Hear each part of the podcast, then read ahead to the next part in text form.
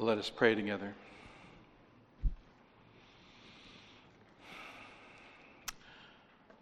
Our God, you teach us that without faith it is impossible to please you.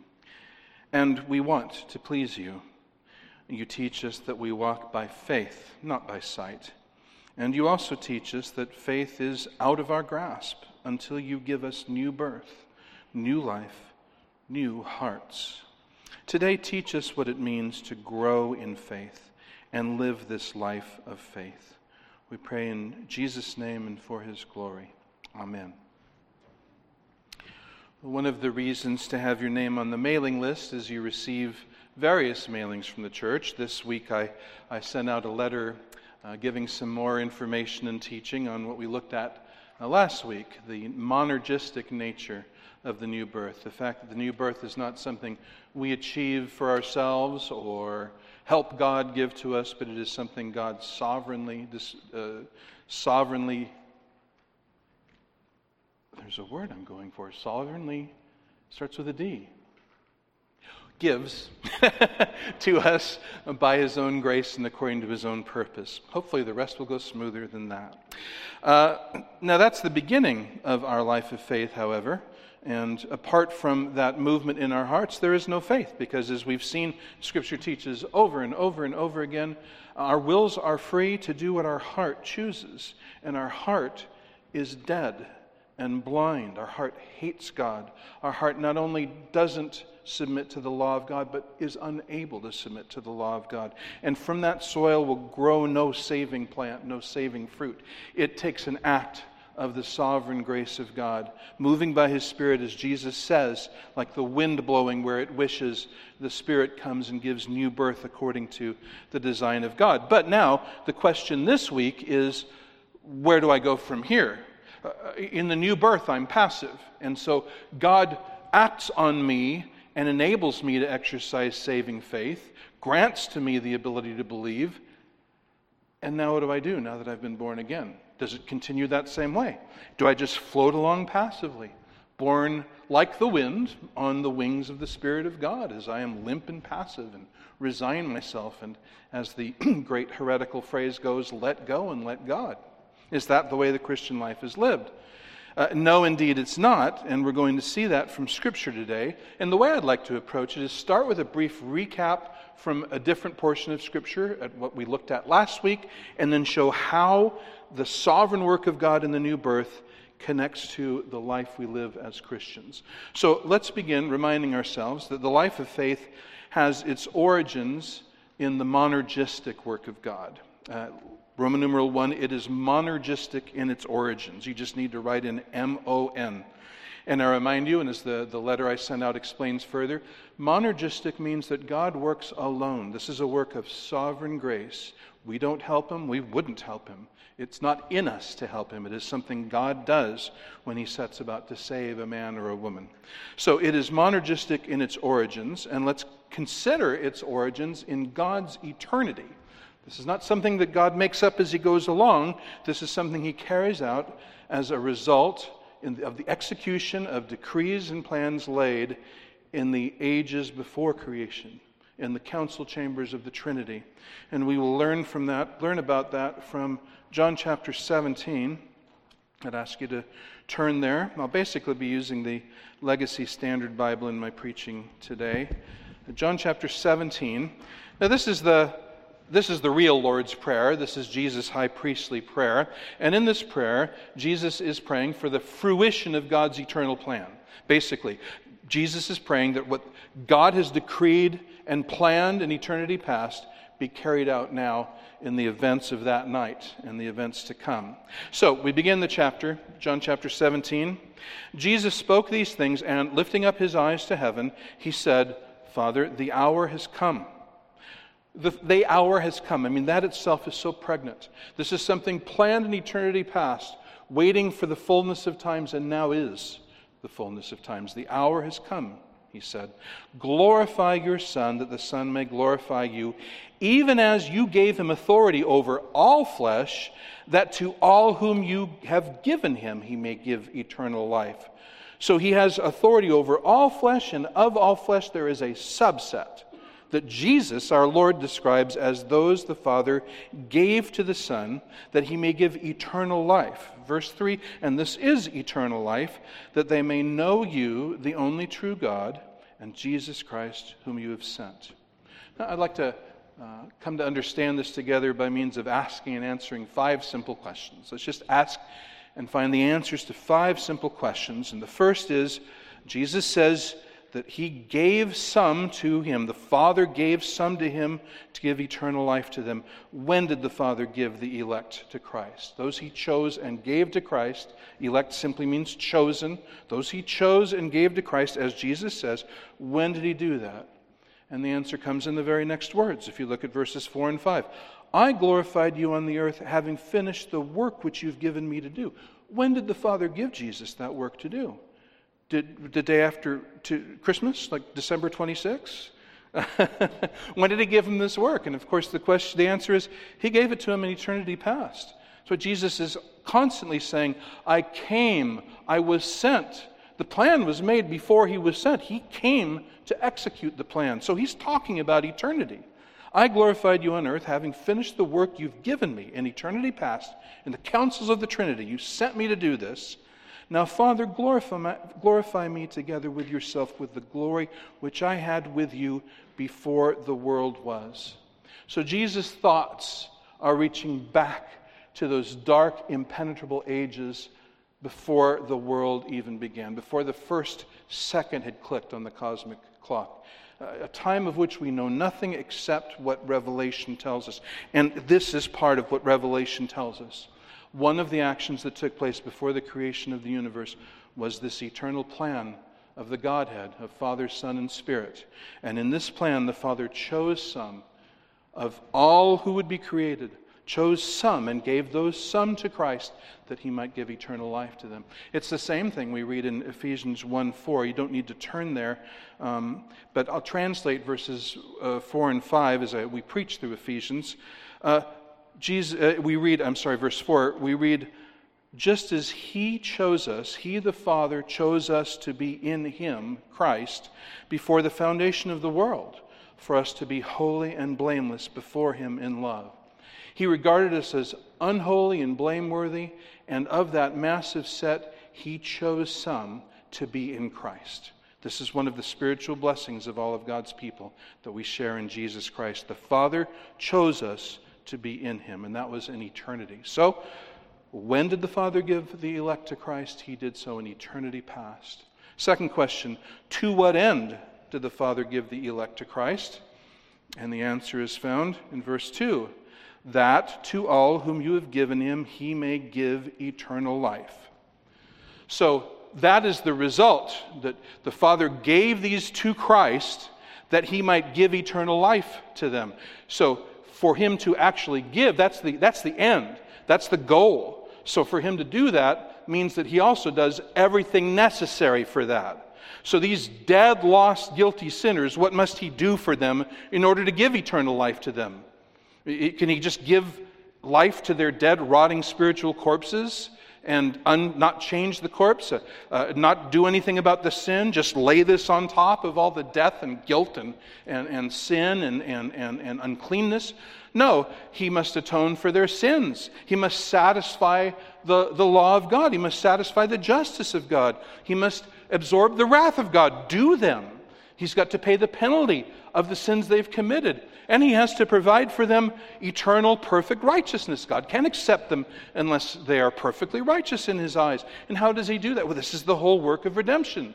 This is the whole work of redemption. All of that is involved in him giving eternal life. He must come as a man. He must fulfill God's law as a man. He must satisfy the justice of God as a man. Then he must take their sins on himself. He must absorb the wrath of God in his person.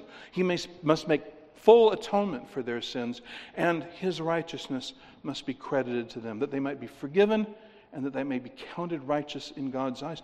All this is necessary for him to give life. So that little phrase encompasses everything that Jesus does to save his people. So, to what end did the Father give the elect to Christ in eternity past? That he might give eternal life to them by doing everything that needs to be done in order to be able to give that gift to them.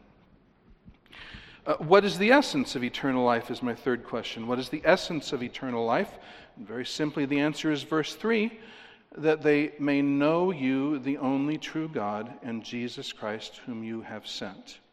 So, when Jesus says the Father gave these men and women to him to give them eternal life, that means that he grants them actually to know God, his Father, actually to know him, the Son. That his action will result in their actually knowing him, having a relationship, a true relationship with him. And that leads us to the next question how do we gain this eternal life that is knowing God in Christ? How do we gain that? And that answer is all over the Bible, isn't it? It's all over the Gospel of John, isn't it? We just need to go back to everybody's favorite verse, John 3:16. For thus did God love the world that he gave his only begotten son that whoever believes in him might not perish but have everlasting life. So you have everlasting life by faith so when Jesus says the Father gave them to him that he might give eternal life to them, what must he also give to them? Faith. They will not have eternal life unless he gives faith to them. And he must give it because they're dead, they hate God, and their heart will always freely choose to hate and reject God unless God does a miracle. And that's exactly what the gospel is it is a miracle. So, when did the Father give the elect to Christ? in eternity past. To what end did he give them to Christ? That he may give eternal life to all of them. What is the essence of eternal life? Knowing God. How do we have eternal life? By faith. And so, finally, what does this mean? What does this passage teach us? If we are willing to learn from it, it teaches us that by God's eternal decree, Christ sovereignly gives saving faith to all of God's elect, to all who God chose. And this means forgiveness, it means saving faith, it means eternal life. The knowledge of God, the knowledge of Christ. Now, that's an eternity past. That happens before the first heart has beat. How does that work out in our history? How does that eternal de- decree have an impact on actual individuals in time? Well, the Word of God answers us by giving us a, a, a, little vignette, an illustration in the life of somebody who comes to know this saving grace. Letter B, we see the birth of the life of faith in our history, and we do that by looking at our sister Lydia. Acts chapter 16, verses 13 and 14. We'll also take in verse 15. But do turn there, please. Acts 16. and we'll see the actual um, implementation of this eternal decree of God in the life of one individual. And we'll take it apart by asking and answering five questions once again. But let me first read the verses. I'll read verses 13 through 15. And on the Sabbath day, we went outside the gate to a riverside where we were supposing there would be a place of prayer. And sitting down, we began speaking to the women who had assembled. And a woman, named Lydia from the city of Thyatira, a seller of purple fabrics, a worshiper of God, was listening, whose heart the Lord opened to pay attention to the things spoken by Paul. And when she and her household had been baptized, she urged us, saying, If you have judged me to be faithful to the Lord, come into my house and stay. And she prevailed upon us. So, Let's ask and answer the first question. What was the condition of the hearts of the unbelieving women at this riverside? And the, it was closed. That's right. I heard the, the correct answer because verse 14 speaks of a woman whose heart was opened. Now, he doesn't tell us that is the only woman whose heart was opened, but this is the one that Luke is focusing on. If it had not been opened, it would have been closed. So, the condition, the natural condition of unbelieving women at the riverside was closed. Second, for whom did that condition change? And the answer is at least Lydia. We know at least in Lydia's case, that condition changed. Her heart had been closed because now the Lord opens it. Whatever religious activities she did, if she was a, a proselyte, if, if, she went through the, uh, the motions of worship, uh, yet like Cornelius, who, who also went through motions of worship, and yet the angel said there were words he needed to hear in order to be saved. And so here we see that though she's described as a worshiper of God, her heart still needs to be opened. So, Lydia is a person for whom this condition changed. Third question how did it change? The Lord opened her heart. It's not something she decided she ought to do. It, is not something Paul did for her. It's not something her friends did for her. It's something the Lord did for her. The Lord. And normally, the Lord by itself means the Lord Jesus. Normally, if you just read the word Lord in the New Testament, normally that refers to Christ. The Lord opened her heart to the Word. Now, the Word was brought to all of them, but the Word was heard by Lydia. Now, faith comes by hearing, and hearing by the Word of God, and, and they all heard the Word of God, but the work of the Lord took place at least in Lydia's heart. It's not only was the Word of God externally brought to her, but it was internally received by her because the Lord opened her heart. And remember, what is heart? It's, it's her mind, it's her volition, it's her affections. It's the very center of her being. It's what makes her her. Her life flows from this. And this center, which was dead in trespasses and sins, as Paul says, the Lord opened to attend the things said by Paul. Why was that, is the fourth question. Why was her heart opened? Well, let's plug in what we just learned a moment ago. Why was her heart open? Because she was one of those who the Father gave to Christ to give eternal life to. You see? In eternity, God the Father gave Lydia to Christ. And he here opens her heart that he might give her the eternal life he'd accomplished for her on the cross. So, why her? Because the Father had given her to the Son to save, and the Son did. Five, fifth question what was the effect of this opening of her heart? Well, she believed. How do, I know she believed? For one thing, that, that's suggested simply by the phrase that the Lord opened her heart to attend to the things said by Paul. As she heard the word and believed it. But verse 15 makes that a sure thing when she and her household had been baptized. So, baptism is a statement, it's a confession of faith. She heard, she believed, and she was baptized to confess and show that faith that God had brought her to. So, there you see, God's decision, his decree, his plan in eternity past for how to give eternal life, how to give saving faith to his elect. And here we see it in the history of an individual, of Lydia, when that decree has an impact on her, unfolds in her life, bringing her to saving faith. So that's important to have in place. We receive new life, but then again, I ask, we've received new life, then what do we do? Do we just float along like a leaf on a stream? Well, that life is monergistic in its birth. God alone does the work. But secondly, Roman numeral 2, that life of faith is synergistic in its growth. And you just need to write the letters S Y N. It is synergistic in its growth. So, what does synergistic mean? It's the opposite of monergistic. All right, let me say a little bit more. In other words, if monergistic means that one person alone acts and does the work, syn means with, S Y N, not with an I. That means something else. S Y N means with, operating with. And so synergistic is we work with God. That in our growth, in our walking the life of faith, we indeed are active. We indeed must participate. We indeed must do. We do work with God. But how does that happen? That just seems odd. You say we're passive here, but now we're active. How is that even possible? Well, I'm glad you asked that because I'd love to show you that from Scripture. Let's see how that happens. Letter A, the pivotal truth. Everything turns on this. This is, this is so important. If, if you take just a few things that I ever teach, this is one of the central things that I just uh, labor and labor to get across. And I, I believe you are, and I'll just keep working at it until I drop or I'm picked up.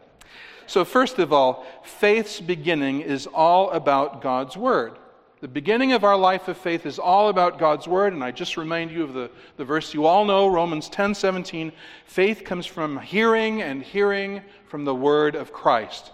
So, our beginning of the life of faith is all about God's Word, and then what happens?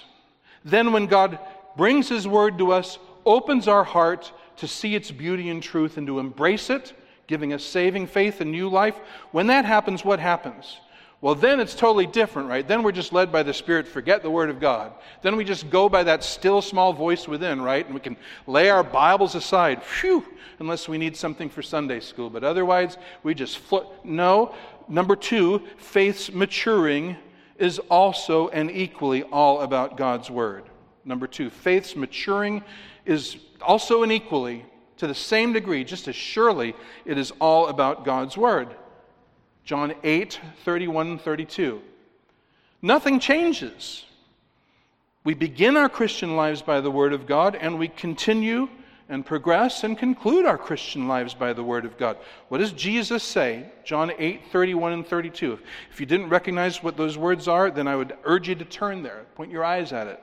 Help blazon it on your memory and your mind. John 8, 31, 32. So Jesus was saying to those Jews who had believed him, if, if you abide in my word, then you are truly my disciples, and you will know the truth, and the truth will make you free. So, the mark of a genuine disciple is that he what? Continues in the word of Christ. Yes, he begins there, but a genuine disciple continues in the word of Christ. His life is all about the Word of Christ, his life as a disciple. So that's the mark of a genuine disciple. If you continue in my Word, then you are truly my disciples. So, what about somebody who professes faith in Christ and then does not continue in Christ's Word? What is he? And uh, if anyone, any regular attender would just say, he's a carnal Christian, I'll have to consider the kind of work I've been doing here. No, he's not a carnal Christian. He's not a Christian at all. He's professed a faith he obviously does not possess. What gives me the right to say something like that? But Jesus says, If you continue in my words, you are truly my disciple. So the flip side of that, obviously, if you do not continue in my word, then you're not truly my disciple. And he is uh, not a Christian, he is not a disciple. There's just one instrumentality. That's what needs to stand out to us boldly. The instrumentality of saving faith is the Word of God because that's the object of our faith. We recognize the Word of God, we realize that it's true, and we rest on those truths. We submit to those truths, those truths that are conveyed by the Word of God. But then the Christian life is also and equally all about the Word of God. Nothing, nothing changes. Conversion brings us into that relationship, but the Christian life continues and grows in that relationship, the relationship to the Word of God. So, for salvation, it's the Word of God. For reality, for growth, for knowledge and freedom, as Jesus says, it's continuing in God's Word. Only by continuing do you mark yourself as a real disciple and only in that way will you know the truth, and only in that way will you be set free. Jesus says, Jesus says. So, how is this possible for us? How is it that while before we hated the Word of God and resisted it and were unable to submit to it, now we are called in to give ourselves to it, to pursue it, to learn it, to do it. How do things change so drastically? I'm glad you asked. Letter B. The principle of spiritual growth is painted out for us many places, but I'm going to use Romans chapter 8, verses 7, 9, and 13 and 14. And please do turn there. Romans chapter 8. And here we see the principle of spiritual growth how it is that formerly dead people are now called to be active with the Word of God. So, first, let me read the verses Romans 8 7. Because the mindset on the flesh, I would probably say the mindset of the flesh, the mindset the flesh produces, is hostile toward God. For it does not subject itself to the law of God, for it is not even able to do so. And then verse 9 says, However, you, speaking to this Christian audience, however, you are not in the flesh. But, there's the strong contrast, but by contrast, in the Spirit, if indeed the Spirit of God dwells in you. But if anyone does not have the Spirit of Christ, he does not belong to him. He's not a carnal Christian, he's not a Christian at all. Verse 13 For if you are living according to the flesh, you must die. But if by the Spirit you are putting to death the practices of the body, you will live. For as many as are being led by the Spirit of God, these are sons of God. So, before regeneration, we see in verse 7 before generation, not only do we lack the desire to submit to God's law, to learn and do and embrace God's law, not only do we lack that desire, we lack the ability. Not only do we lack the desire and the ability, but we are passively and aggressively opposed to it. We are hostile to the Word of God. That's the condition of the unsaved person. After regeneration, however, we're no longer in the flesh, Paul says. We're in the Spirit. And the Spirit is in us. We're alive now. We've been set free from the flesh now. It's still present, but we're not enslaved to it. So instead of a mind that is hostile towards God's law and unable to submit, we now have a mind that loves God's law and has the ability to submit and wants to pursue God's law and learn to do God's law because we have a new mind, we have a new heart, and we have the person of the Holy Spirit dwelling in us. We are new people. And so, this being the case, having been begotten anew, monergistically, and we're passive, having been born again, having been begotten anew, now we may and must pursue. Our beginning as Christians is monergistic, our growth as Christians is synergistic because we've been freed, because we now have the Holy Spirit living in us and we have the ability to respond. Our heart, I love the way the hymn puts it. One of my, another one of my favorite hymns. And can it be? Long my imprisoned spirit lay fast bound in sin and nature's night. Thine eye diffused a quickening ray, a life giving ray. I woke, the dungeon blazed with light. Then what do we sing? My chains fell off. My heart was free. I rose, went forth, and followed thee. But it took a life giving act of God to break the chains and free my heart that I might walk with him, that I might follow him. And we see this in many verses. I'll just remind you of a couple. Philippians 2 12 and 13, same principle. So then, my beloved, just as you have always obeyed, not as in my presence only, but now much more in my absence, work out your own salvation with fear and trembling, for it is God who works in you, both to will and to work for his good pleasure. Both to will and to work for his good pleasure. We can work out because and only because God works in. We've been freed, we've been made alive, we've been made new people. Uh, Galatians 5:25 also says that That was Philippians 2:12 and 13. Now Galatians 5:25. For if we live by the Spirit, let us also walk in step with the Spirit. That's so short, it's so compressed, but there's so much truth. If we live by the Spirit, in other words, what we just read uh, last week in John 3, that the Holy Spirit gives us a new birth, and we live in the Spirit. We live by the Spirit. The Spirit gives us new life. Or, as we saw in Romans 8, the Spirit gives us a new mind and comes and lives within us. If we live by the Spirit, we're alive now, we're free now, we're new people, we're new creations now, that being the case, he says, let us walk in step with the Spirit. So, no, I don't go limp and passive and wait to be carried along, which actually is not piety at all. It's, it's tempting God, it's unbelief, it's a form of rebellion, passive aggressive rebellion against God to say, make me, basically, to God. Uh, that is not godly. It's not a godly attitude. But instead, uh, the, the, the Romans 8 says we're led by the Spirit, meaning in the context, we're led to submit to God's law, to think the things that are life and peace. Or in the context of Galatians 5, we're led to walk in a way that produces the fruit of love, joy, peace, long suffering, goodness, kindness, patience, and so forth. You see, this is the life in the Spirit. But he says, if we live by the Spirit, let us also walk in step with the Spirit. So the Spirit doesn't do this instead of me. The Spirit enables me to do this. I must apply and invest myself. And, and let me rephrase that I must and I may. I may, therefore I must. Now, made alive and set free, I may and I must pursue the things of God, as I was unwilling and unable to do before the new birth. So that's the principle. The principle is I am made alive and set free and given new desires to pursue, and so I am called and commanded. Uh, as I've often said to the people who are tempted by this mystical muzziness, remember none of the commands of the New Testament are, are, are directed to the Holy Spirit. God doesn't command the Holy Spirit to love your neighbor. Husbands, God doesn't command the Holy Spirit to love your wife. That's you.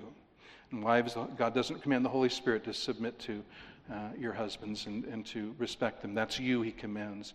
He doesn't command the Holy Spirit not to forsake the assembling of ourselves together and to exhort one another. That's us, he commands. And how can we do anything about those commands? Because we've been made alive, we've been born anew, and the Spirit lives within us, and we have new hearts. New hearts. Still the flesh to battle, but new hearts to battle it. So, there is the principle. Now let's look at the practice. How do I do this? What, what's involved in my growing in faith? Letter C, the practice of growing in faith. And just give, obviously, something that could be a great many sermons all by itself, but just give some principles uh, of how to practice this, how to do this actually. And I want to begin by looking at the heart of this life of faith. What is the heart of this life of faith?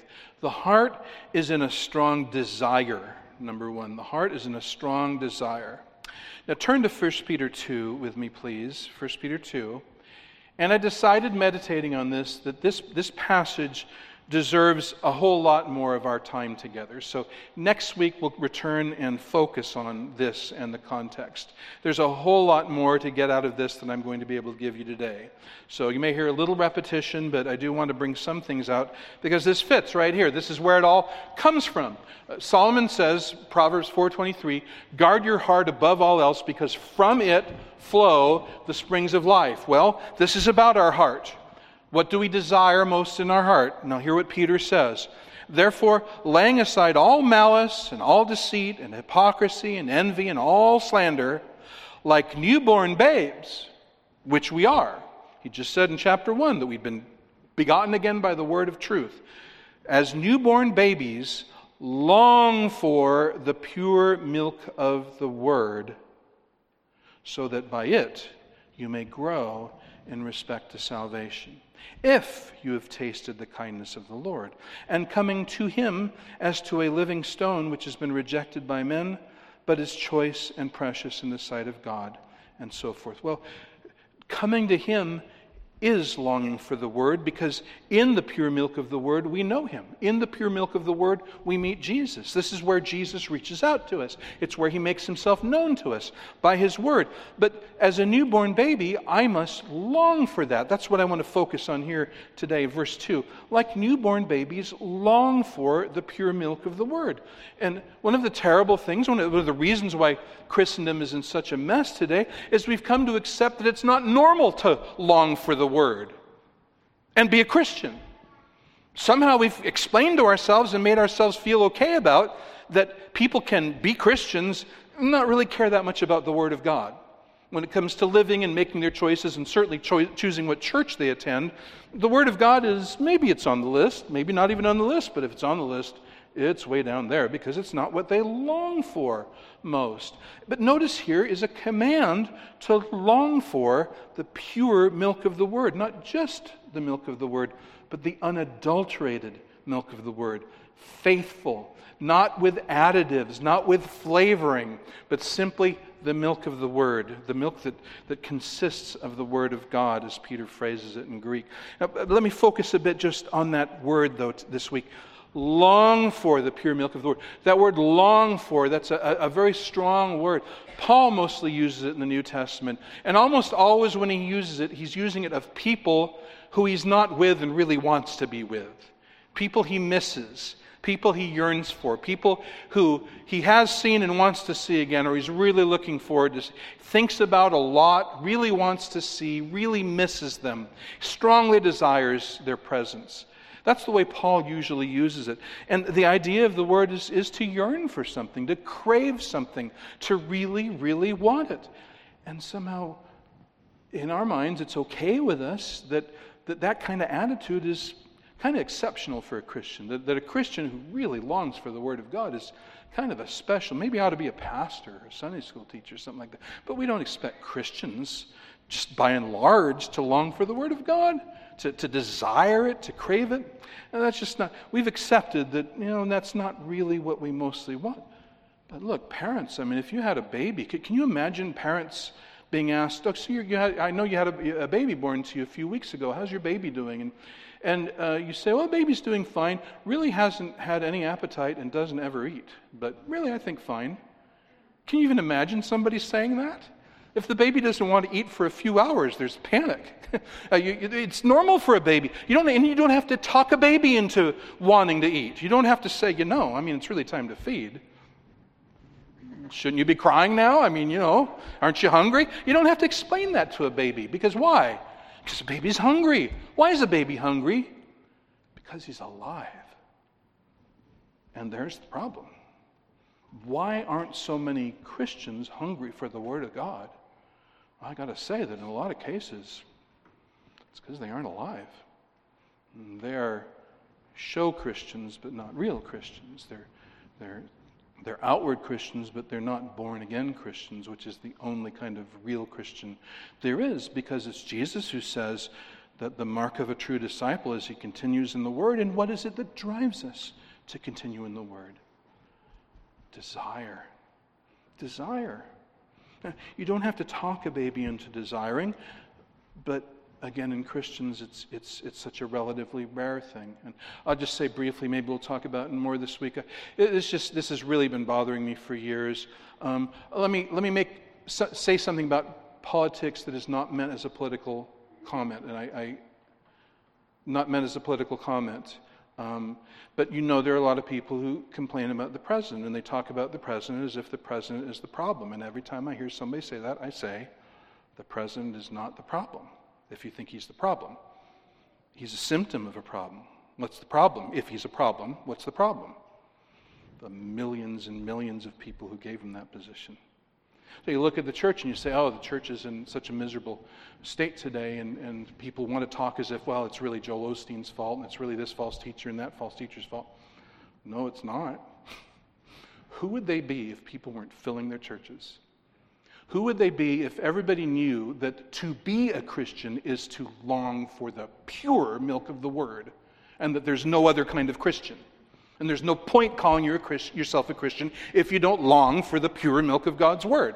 If that was just part of the definition of a Christian, where would the false teachers be? Um, well, they'd, they'd be asking, Do you want fries with that? Is, is where they'd be, I imagine. Because the reason why they are pastors and pastorettes of megachurches is because people cram those churches. They don't say, well, you know, let's do something that's other than Bible teaching and nobody will come, but let's do that, you know, just because it's the right thing to do. They do it because people pour out for it. Because we have somehow lost the, the, the truth that to be a, a genuine Christian is to be alive. And to be alive is to crave the unadulterated milk of the Word of God. And, and I just want to notice here, and, and we'll return to it more next week, Lord willing, but isn't it striking to you? He's commanding you to, de- to desire something. He's commanding us, to, he's commanding our affections. He's commanding us to desire something. Now, we joke about that, you know, that you can't command someone to feel a certain way. Cheer up! You know, that doesn't ever work. Usually is counterproductive. But he is commanding us to feel something. He's commanding us to desire something. How do you do that? And that's part of why I decided that'd be worth the whole sermon next week. And we'll look at that. But, but note it. This is the heart of it the desire. Now imagine uh, people will have but, but, but to that. They'll say, well, but, but, but, but, uh, I don't have that desire, you know, but I know I'm a Christian, but I don't have that desire. And my response would be, you have never had that desire? If you have never had that desire, you really need to re examine whether you're a Christian. You need to do what Paul says and test yourself to see if you're in the faith. And if you conclude you're not, you need to run to Christ. Now, I want to return to that in a second, but suppose uh, I ask that question you never have? And you, no, I have, but I don't desire it like I should. Okay, well, then the first thing I'd say is then take that seriously. And if you've ever had a serious thing in your life, like I have with my surgery, you know, you call the doctor, you ask, is it normal to have this happen? And what you want to hear is, oh, yes. And then you're, you do not worry about it anymore. But if it's, no, I've never heard of that before, well, that, that's, a, that's a concern, you know, and you want to know what's normal and what's concerning. Well, if you're a Christian and you just seldom really desire the Word of God, that's concerning. That's concerning. Now, I want to hasten to this. In both of those cases, if your answer is, I've never had that desire or I don't desire it like I could, in both of those cases, I want to say to you, well, then run to Jesus. It's the devil's game to say, oh, look at all your failings and shortcomings. You don't dare look at God with that.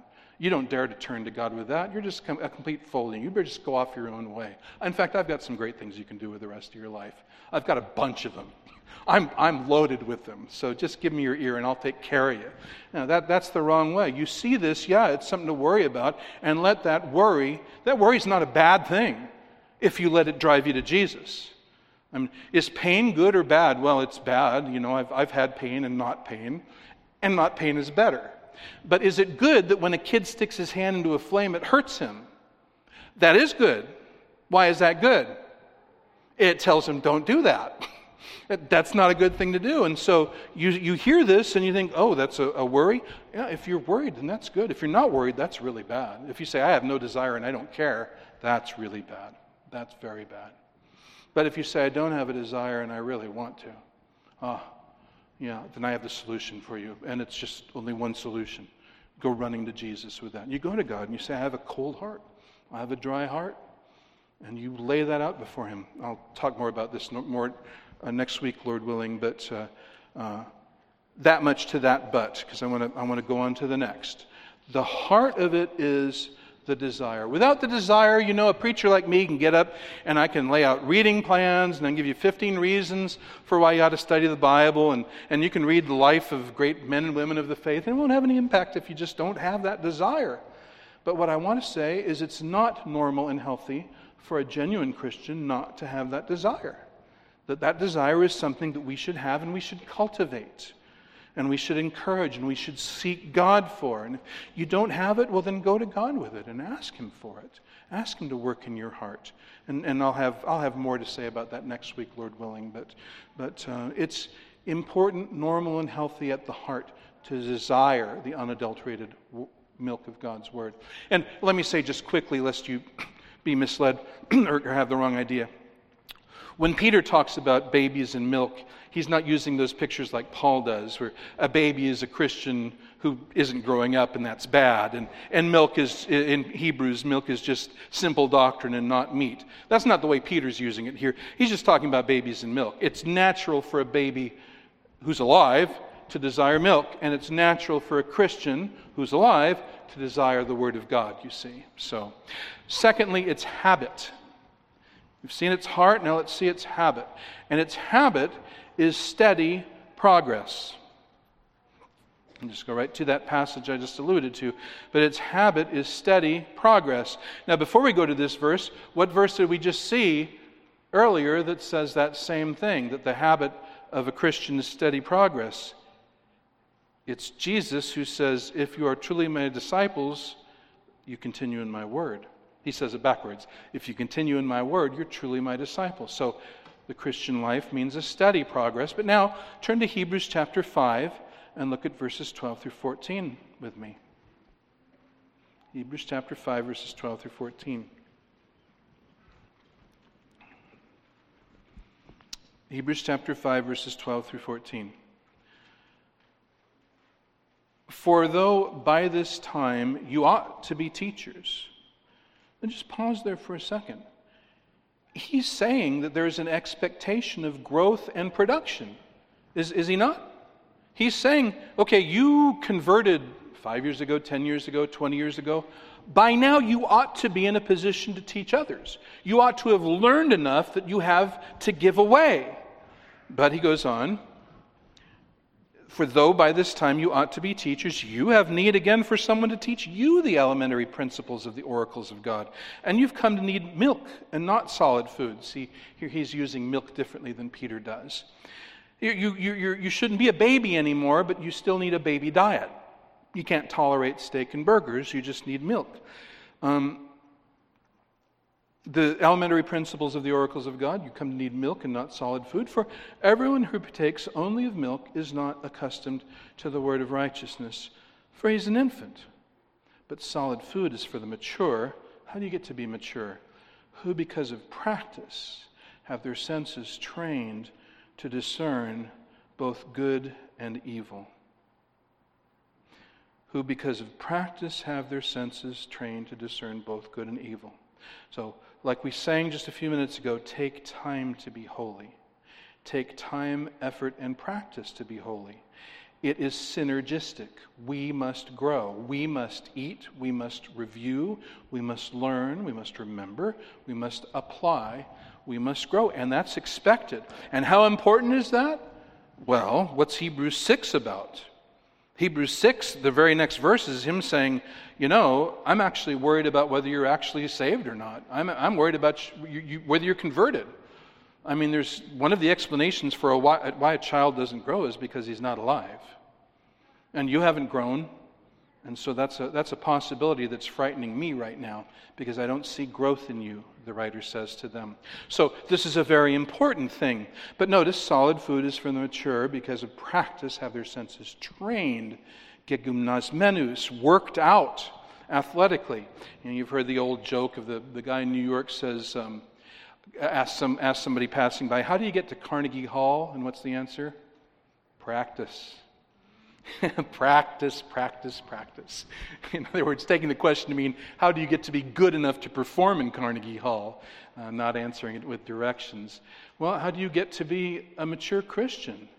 By sitting in church Sunday after Sunday? Well, that's better than not, but it takes more than that. He says, who, because of practice, have their senses trained to discern both good and evil. It takes practice, it takes work, it takes me taking what God has given me and using that to grow, longing for it and pursuing it, continuing in it and working at it. It doesn't just fall out of heaven.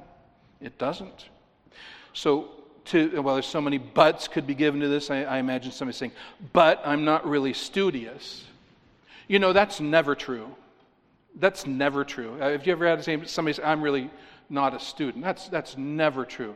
You get to talking about them and you find out, well, they know a lot about sewing or horses or video games or, or you know, the Marvel comic universe or something. There, there's, there's things they know all sorts of stuff about.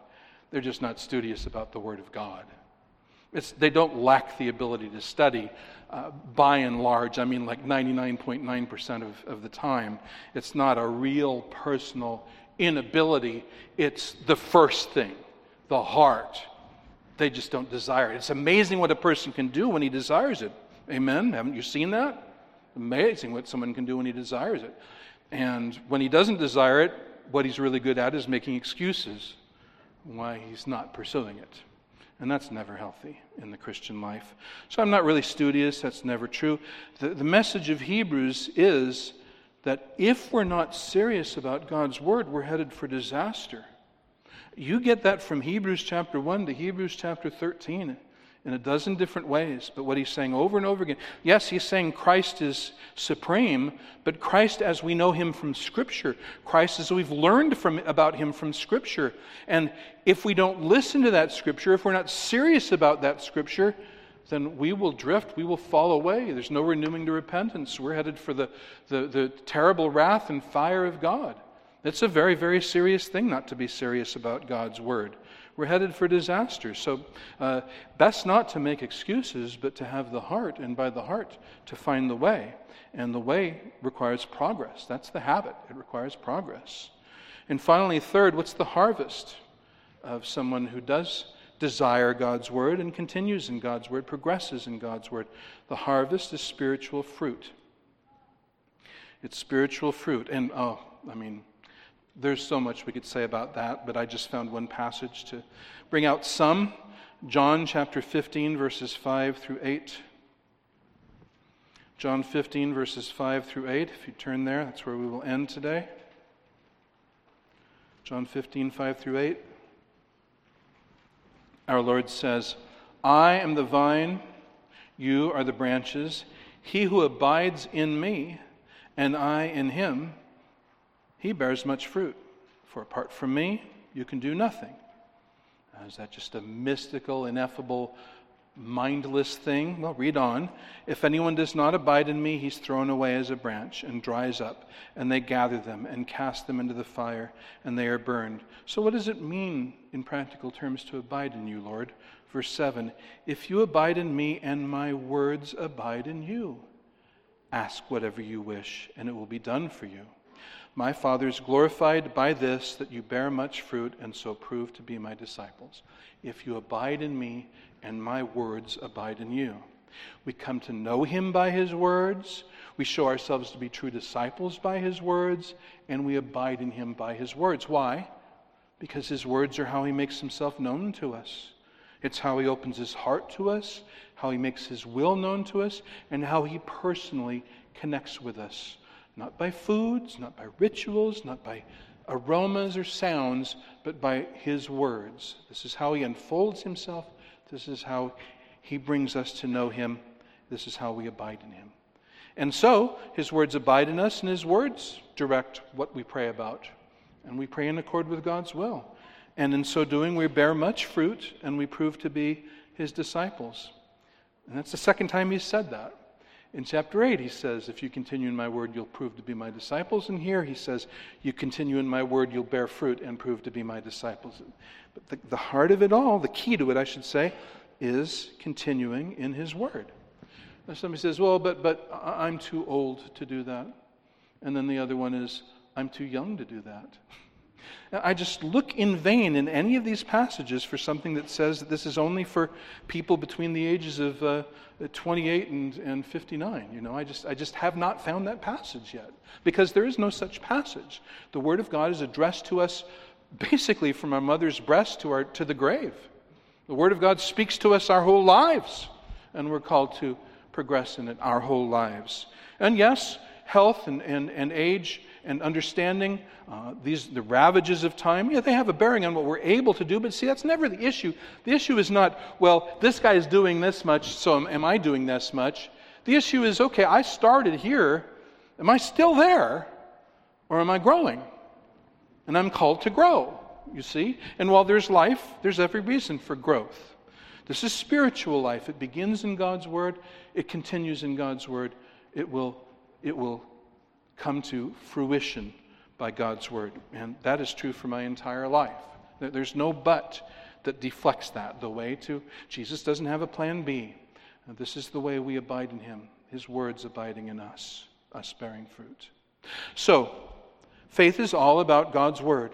Do you get that? Faith is all about God's word. From the very start to the very termination or, or, or culmination of it, faith is all about God's word. How do you come to saving faith? You must hear the Word of God and believe it by being born again. How do you grow in faith? By continuing in the Word of God. It starts with God's Word, it continues it. We need to desire it, we need to continue in it, we need to grow in it. The life of faith, then, is what? It's life in the Word of God. It's life in the Word of God. That is what we're born again for. That is both the aim and the fruit of being born anew. We're born anew that we, uh, by the Word of God, that we might love the Word of God and believe the Word of God and live according to the Word of God. Grasp it, grow in it, love it, pursue it, bear fruit in it. That's the message of Scripture. Amen. Let us pray. Heavenly Father, we thank you for this, your word, and all of its power and clarity. We pray that the Holy Spirit of God will teach it, impress it on our hearts. We pray that the Holy Spirit of God will do what only He can do, which is to make personal application to every man, woman, and child here. Only you can do that for the people in as varied places in their lives as there are here. Those perhaps who've never heard the gospel, those perhaps who've heard it all through their childhood but never responded. Father, we pray for a work of the Spirit of God to open those eyes, open those hearts to attend to the word of truth, the gospel. And for any discouraged and faltering, we pray that these words will encourage and give strength and direction as to where life and direction and hope and joy are to be found, where you are to be found. And we pray that in all things you will be glorified through us. We pray these things in Jesus' name. Amen.